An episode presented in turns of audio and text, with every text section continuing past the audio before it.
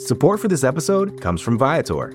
Experiences are what people love the most about travel. That's why Viator has over 300,000 bookable experiences, so there's always something for everyone. They offer everything from simple tours to extreme adventures. Plus, Viator's travel experiences have millions of real traveler reviews, so you have the information you need to book the best activities for your trip.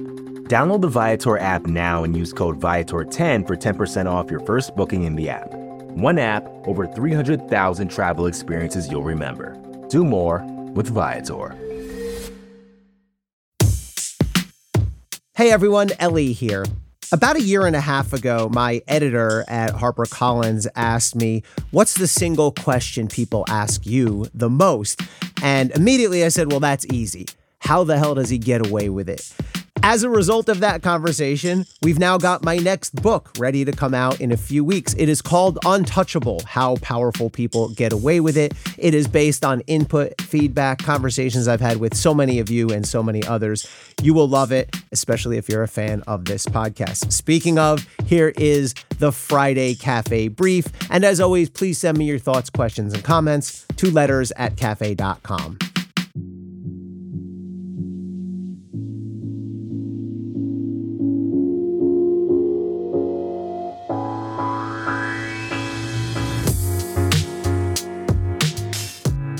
One of these things must be true, but only one. First, Rob Schenck is a remarkably lucky guesser, or second, Samuel Alito is full of it. It can't be neither, and it can't be both. You probably recognize one of these names, but only one. Samuel Alito is, of course, a justice on the United States Supreme Court. He took the nation's highest bench in 2006, and since then has been an unshakable conservative whose vote is as predictable as gravity. He started off in the ideological minority, but now he's part of a 6 to 3 right wing supermajority steamroller. Now to the other guy, this Rob Schenck.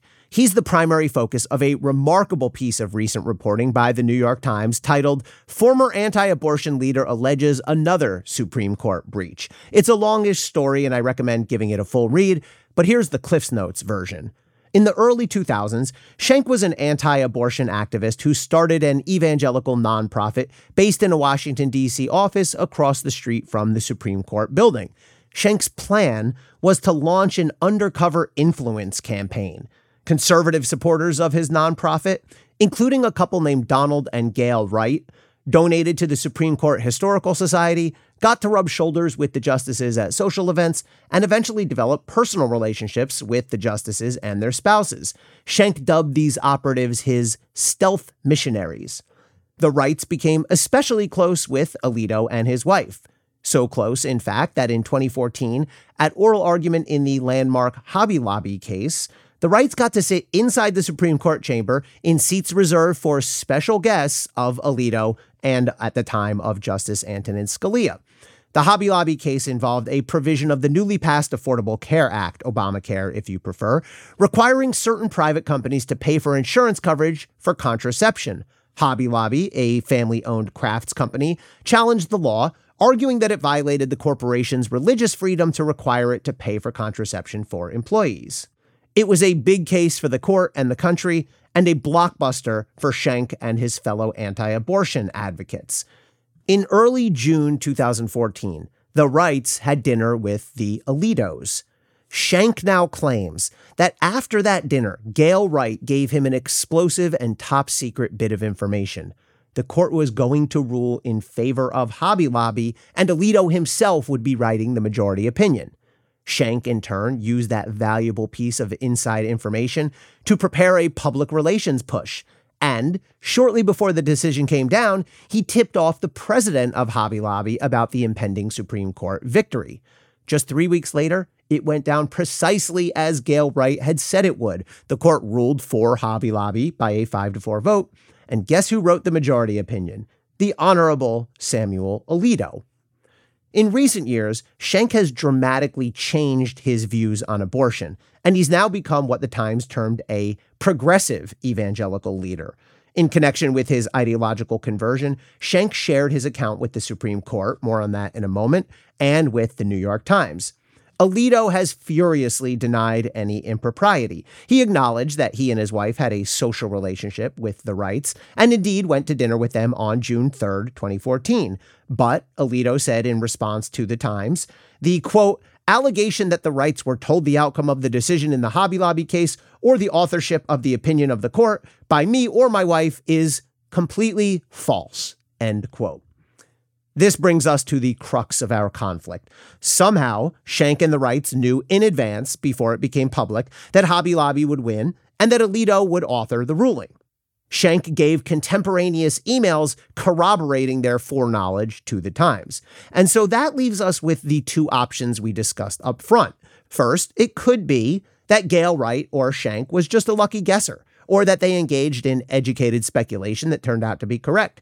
It certainly wasn't impossible to predict a Hobby Lobby victory. The case seemed likely to be a close call, and it was, with a narrow 5 to 4 margin. And assuming that outcome, Alito was one of the five conservative justices who realistically could have written the opinion. People have guessed at longer shots than that and been correct. But still, the odds were stacked against predicting both the outcome and the majority opinion writer. The alternative is that Alito's categorical denial is false. In this scenario, Alito or his wife shared their little secret about the then pending Hobby Lobby decision over dinner with their pals, the Wrights, perhaps with a wink and a nod and a bit of innuendo, and the Wrights then tipped off Schenck. Keep in mind, this is the very same case for which Alito gave his special reserved courtroom seats to the Wrights. Might they have discussed that same case at dinner a few weeks later? Alito, knowing full well there's no way there will ever be a formal investigation to test his denial, simply puts on his haughty face, says it isn't so, and moves along. If you're disinclined to believe Alito, you're probably wondering what can be done. The answer, I'm afraid, is not much. Alito, like his colleagues on the court, is largely above meaningful accountability. He has life tenure. He answers to nobody. The court doesn't even have its own code of professional ethics, though all other federal judges do. Yes, a justice can be impeached, but that's not happening, especially with the House about to turn over to Republican control. The court's public standing is now at a historic low, with only 25% of respondents in one poll expressing confidence in the court. That's happening because of the conduct of the justices, both on and off the bench. Alito is a big part of the problem. He's recently taken to hectoring others for the court's self imposed reputational collapse. He publicly blamed the media for having the temerity to use, quote, sinister language to question the court's escalating use of its below the radar emergency docket. And he whined that the press portrays the court as a, quote, dangerous cabal.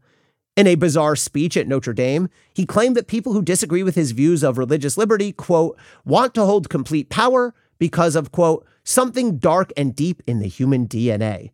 Later, he mocked foreign leaders who criticized his majority opinion in the Dobbs case, which overruled Roe v. Wade. Alito has been living in the Supreme Court bubble for too long. Like some of his colleagues on the bench, he has developed a God complex of sorts. He's now used to a world where things are because he says they are. As the saying goes, the Supreme Court isn't final because it's perfect, it's perfect because it's final. But neither Alito nor his colleagues are above our criticism. And the fact is, every time Alito airs his grievances in public, he further debases himself and the court.